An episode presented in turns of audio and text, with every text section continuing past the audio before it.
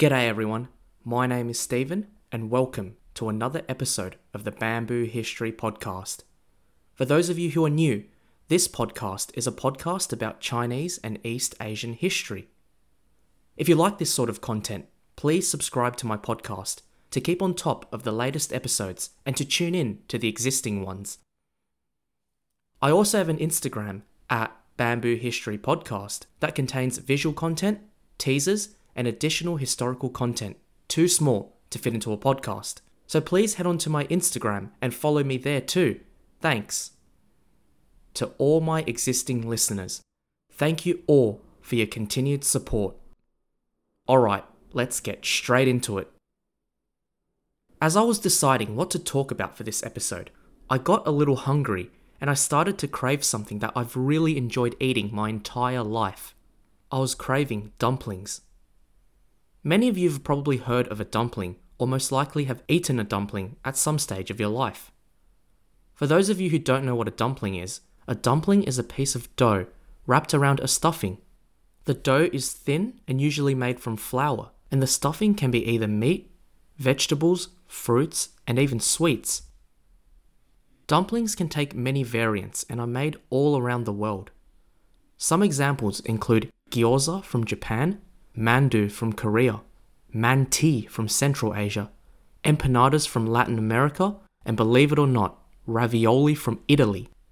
Yeah, I always thought ravioli was a type of pasta, but it does fit the definition of a dumpling, because it's a piece of dough that wraps around some meat filling. Please reach out to me if you believe ravioli isn't a dumpling and would like to dispute this.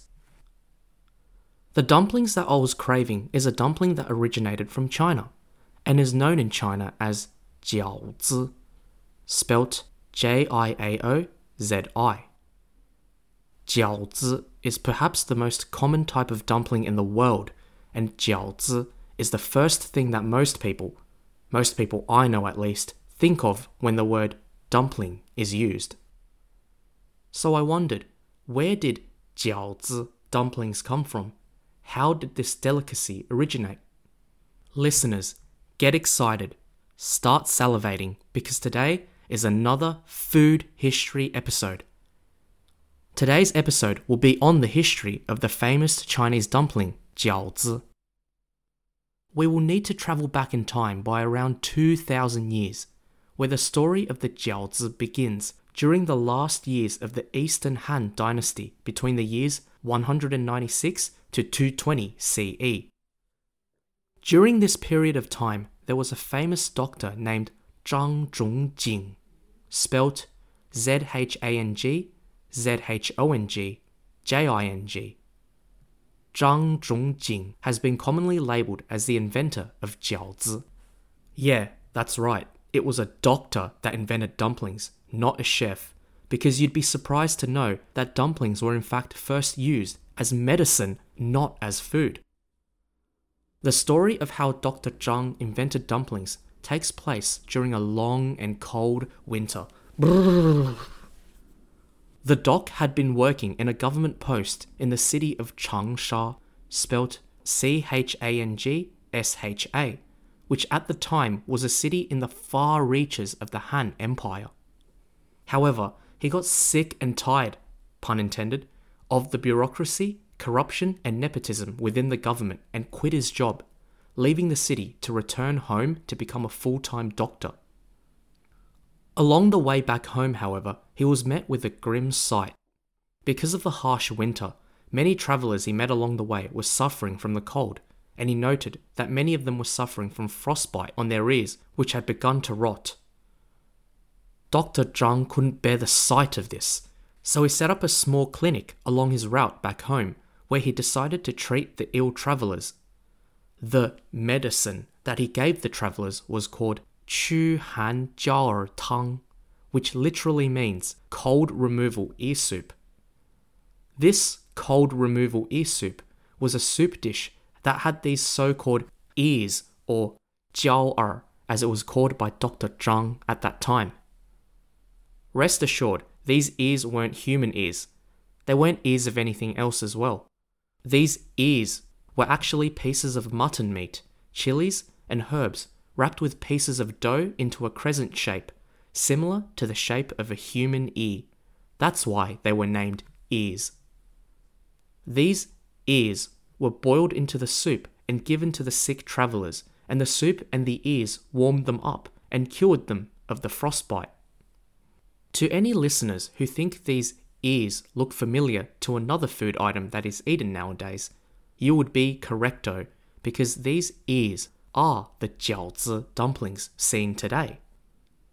Dr. Zhang Zhongjing's Chu Han Jiao er Tang, or the cold removal ear soup, is the first mention of jiaozi in Chinese history, and his medicinal recipe was such a hit with the locals that many of them also started copying him and recreating this ear shaped food, and dumplings changed from being a medicine to being food eventually. Hard to believe that dumplings was originally a medicine, right? A part of me really wishes that dumplings could be eaten as medicine today. I'd literally get sick on purpose just to have dumplings. The story of jiaozi dumplings does not end there. After the Eastern Han dynasty came the chaotic San Guo Three Kingdoms period, which was around the 3rd century. During this time, a writer named Zhang Ji recorded in his book Guangya that there was a crescent shaped food item called Yue Ya Hun Dun, or translated directly into English as moon with teeth wontons. Obviously, wontons and dumplings are different food items today, but perhaps at that time they could have been one of the same. Jiaozi continued to evolve over time, and around 400 years later, during the Tang Dynasty, between the 7th century to the 10th century, the appearance of jiaozi developed into the appearance of jiaozi that we see and eat today. It was during this time that jiaozi wasn't eaten with soup like the original recipe made by Dr. Zhang many years ago. Now, Chinese people were boiling the jiaozi, straining the water away, and eating the jiaozi piece by piece. Sounds like something I do. In 1959, Chinese archaeologists excavated some jiaozi that came from the Tang Dynasty in the Astana Cemetery in Turpan, which is a city in northwest China. These dumplings, around 1,300 years old, measured 5 centimeters long and 1.5 centimeters wide, and is the earliest physical evidence of jiaozi dumplings found. I'll post a photo of these ancient dumplings onto my Instagram. I really wonder what they would have tasted like. Perhaps I could break into the museum and take one just to have a try. Hmm. When the Mongols invaded the Chinese during the 13th century, jiaozi spread to the Mongols, who began making their own versions of the dish. For example, using a thick skin of dough to wrap around the filling rather than using a thin skin that had been used for jiaozi up until now. The Mongols also took jiaozi into Korea, who also modified this dish and would be the ancestor of the modern day Korean dumpling, which is known in Korean as mandu. In the Ming Dynasty, eating jiaozi during Chinese New Year became a tradition. In the text, Wan Shu Za Ji, spelt W A N S H U Z A J I, which was written in the year 1593, it was recorded that people would make bian shi during New Year's Day. Bian shi was the word for dumplings at the time.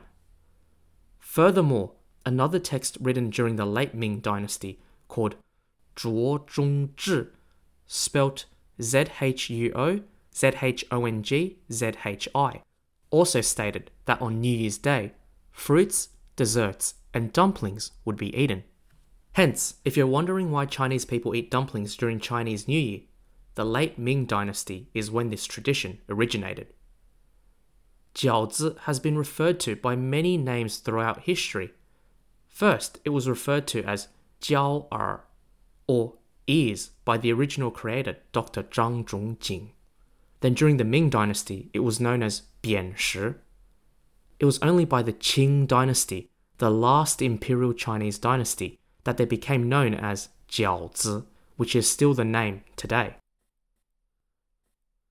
Today, Jiaozi has taken up many different shapes, forms, and fillings. Whilst jiaozi is primarily a food eaten by northern Chinese people, it is still popular across China and now across the entire world.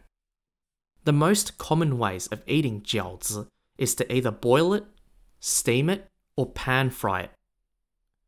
Amongst the pan fried jiaozi, there are two variants with interesting history behind it. Those are the Chinese guo tie and the Japanese gyoza. The origin of the Chinese guo tie, spelt G U O T I E, comes from a story set during the early Song dynasty in the reign of its first emperor, Song Taizu.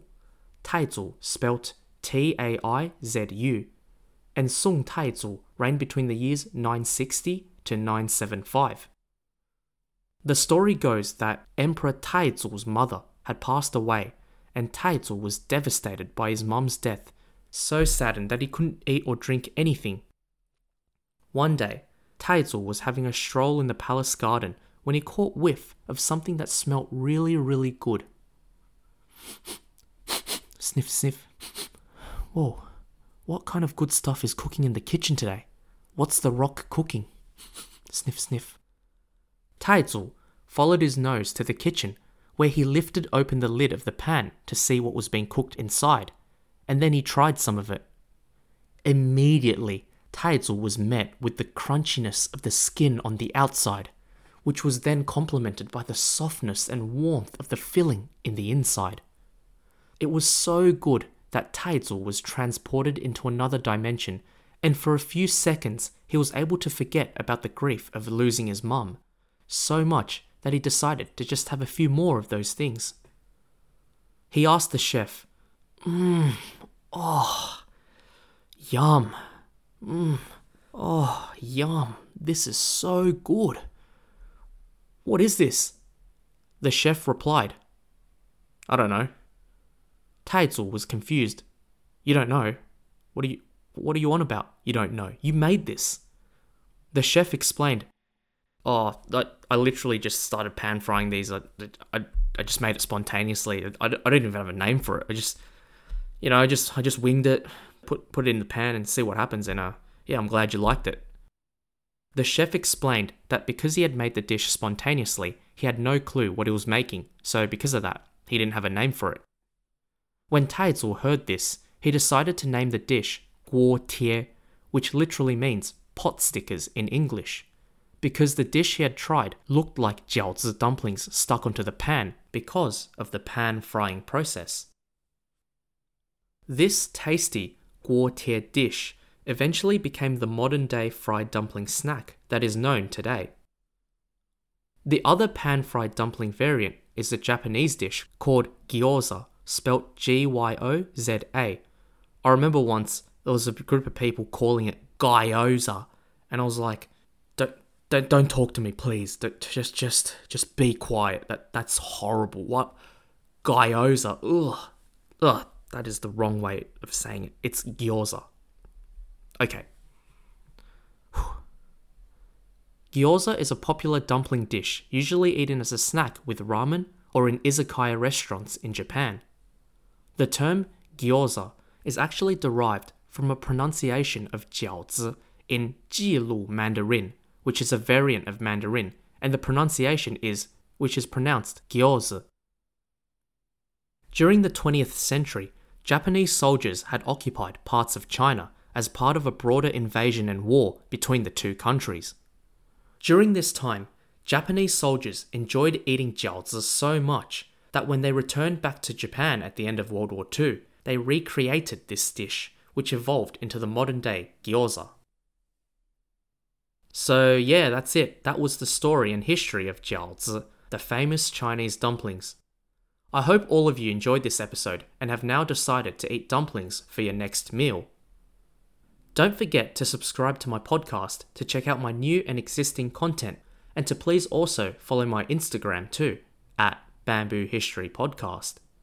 If you have any feedback, topic suggestions, and comments, please slide into my DMs on Instagram or send me an email. My email address will be in the description box below. Ah, okay, now, I think I might go to the kitchen to boil some dumplings to eat, so I'll end the episode here. Thanks everyone for tuning in. Enjoy the rest of your day and evening, and I'll see you all next time on the Bamboo History Podcast. Bye for now.